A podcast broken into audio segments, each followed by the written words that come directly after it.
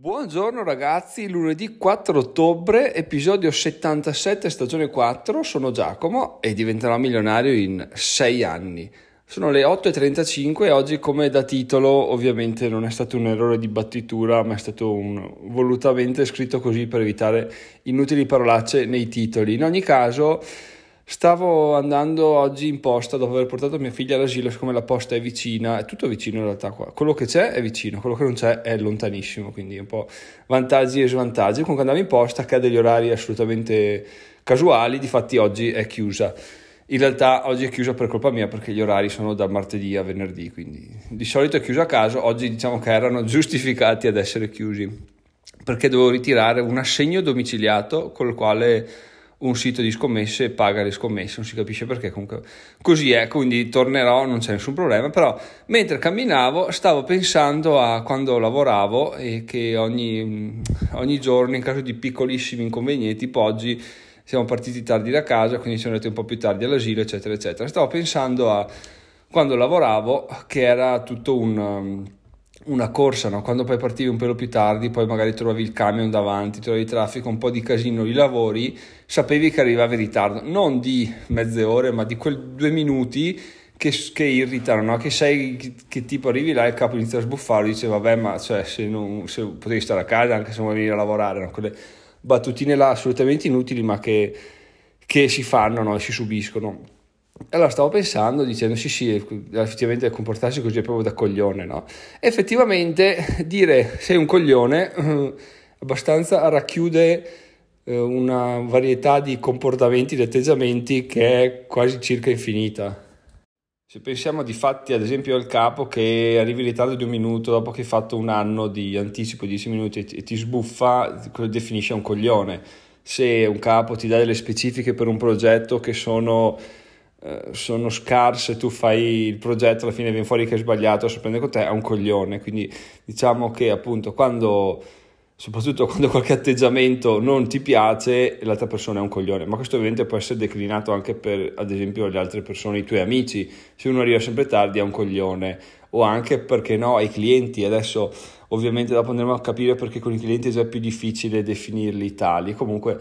andiamo a cercare di capire un po' cosa vorrei dire oggi in questo episodio. In realtà, appunto,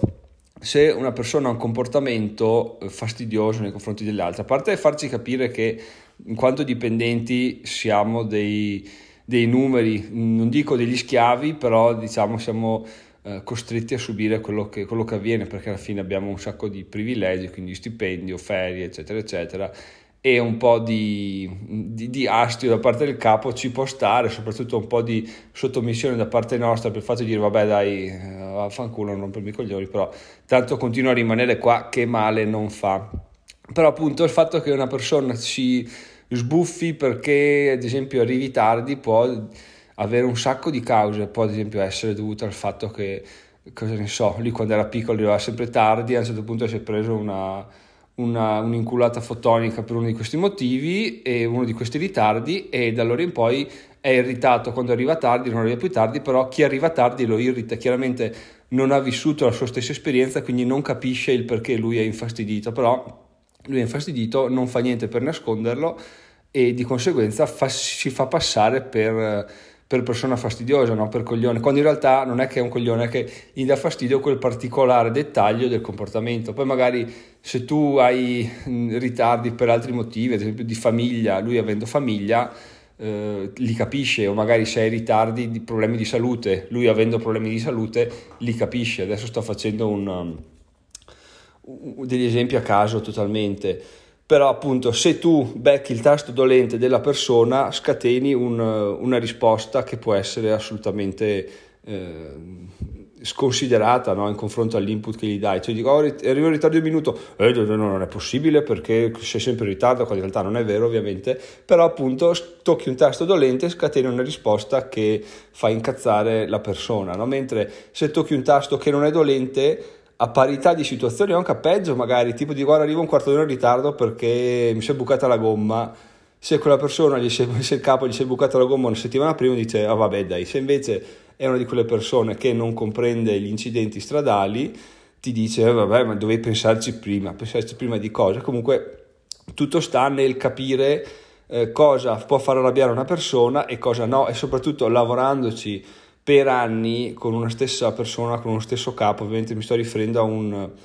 a un ambiente di, di te individuale che è quello che ho, sempre, che ho sempre vissuto io, non di multinazionale, che lì è un po' più difficile, no? Però anche lì si può fare. Dopo anni che vivi in una stessa situazione con la stessa persona, riesci a capire se ci metti un minimo di attenzione cosa dà fastidio, cosa non dà fastidio, dove puoi tirare un po' di più, dove puoi tirare un po' di meno.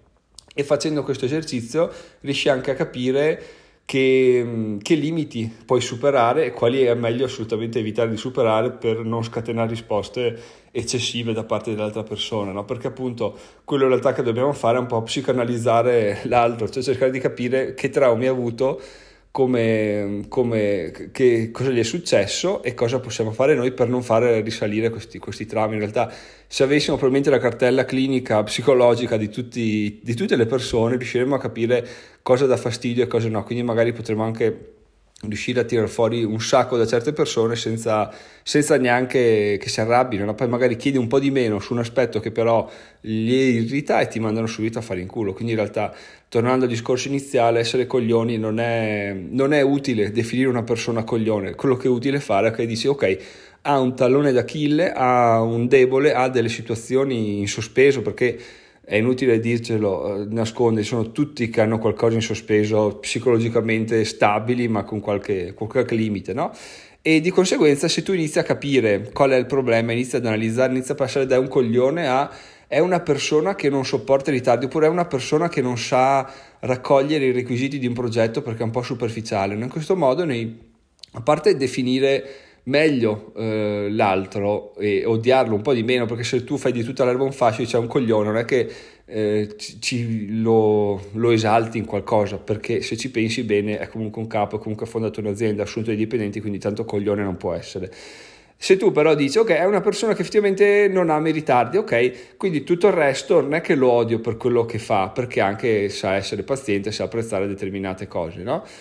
E in questo modo io riesco appunto a vivere anche meglio l'ambiente lavorativo e soprattutto a sopperire magari ai suoi difetti. Se so che non sa raccogliere requisiti, bene, quando mi dai i requisiti chiamo il cliente e dico guarda non capisco bene questa cosa qua, possiamo rivederli un attimo assieme. E in questo modo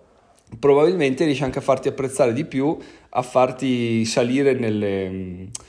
nelle grazie del capo anche nelle grazie dei clienti perché alla fine i clienti parlare sono sempre contenti di vedere quello che dicono, i loro bisogni, le loro necessità ne hanno sempre piacere questa è una cosa che ho, che ho riscontrato. Soprattutto all'inizio progetto chiaramente se lo chiami a tre quarti di progetto che la consegni il giorno dopo dici oh vediamo un attimo se i requisiti e lì, lì passi tu per coglione ma ci sta. Quindi il consiglio costruttivo di oggi è dire, va bene, eh, quella persona è un mio collega, qualsiasi persona è un coglione, ma coglione non esiste Coglione è un termine che, generico che si usa quando non si vuole approfondire determinati comportamenti o determinate situazioni. Adesso sostituiamo coglione con è una persona che non sopporta XXXY. In questo modo qua riusciamo ad avere appunto sia a vivere meglio noi perché inquadriamo benissimo le altre persone, facciamo un esercizio soprattutto importantissimo di, di, di lettura del, dei comportamenti altrui sia perché riusciamo appunto a, a saper dove imparare dove poter tirare, dove no, perché se tu dici che quella persona non ce la fa, non gli chiedi niente in più, no? magari può essere qualcosa che fa crescere l'azienda, però non glielo chiedi e dici tanto non capisce. In realtà magari non capisce su tante cose, però sullo sviluppo aziendale è molto avanti, quindi c'è, c'è utile anche per, per quegli aspetti là. All'inizio dicevo che per i clienti è già più difficile perché, perché clienti eh, non è che c'è che fare 8 ore al giorno tutti i giorni per anni, perché se no sarebbe un problema se fosse un cliente del genere. Quindi cos'è, cos'è che succede? Succede che non riesci a conoscerlo abbastanza bene per capire, no? perché poi devi conoscere le sue situazioni di stress, che in situazioni normali, che in situazioni un filo di stress o in continua evoluzione durante la giornata, quindi devi stare sempre attento a capire cosa succede. Con un cliente che ci parli due o tre volte al mese non è assolutamente fattibile questa cosa qua, quindi è per quello che dico definire un cliente in maniera precisa o sei un campione del mondo di lettura del comportamento, anche perché poi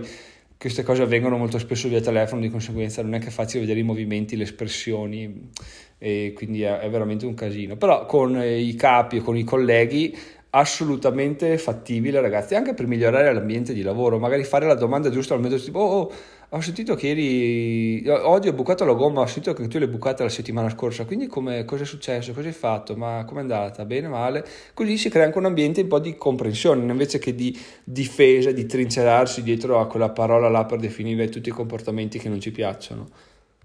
E fidatevi che se farete così qualcosa di molto buono verrà fuori ben presto, perché sia voi la vivrete meglio, sia verrete vissuti molto meglio delle altre persone, sia perché quando siete più felici si capisce e attirate felicità, sia perché appunto vi comporterete in maniera un po' più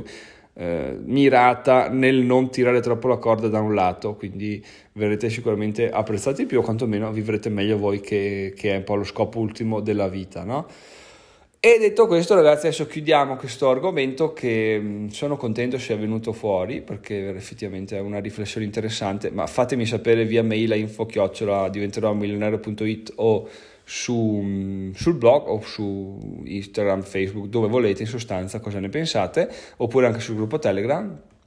e detto questo vi ricordo i link che ho citato anche ieri, ho creato dei link affiliati molto più user friendly, di modo che se avete voglia di comprare qualcosa su Amazon o fare qualsiasi altra attività potete andare semplicemente su questi link e arrivare al sito tramite il mio link affiliato. Cosa sto dicendo? Sto dicendo che se ad esempio andate su diventeromilionario.it slash Amazon verrete portati ad Amazon tramite il mio link affiliato. Quindi se siete a lavoro e il vostro capo che non ama i ritardi vi dice, vi sta insultando pesantemente, voi siete al computer, dice sì sì aspetta un attimo, mentre ti ascolto faccio un acquisto su Amazon, perfetto, però prima di andare su Amazon visitando www.amazon.it cliccate su www.diventeromilionario.it slash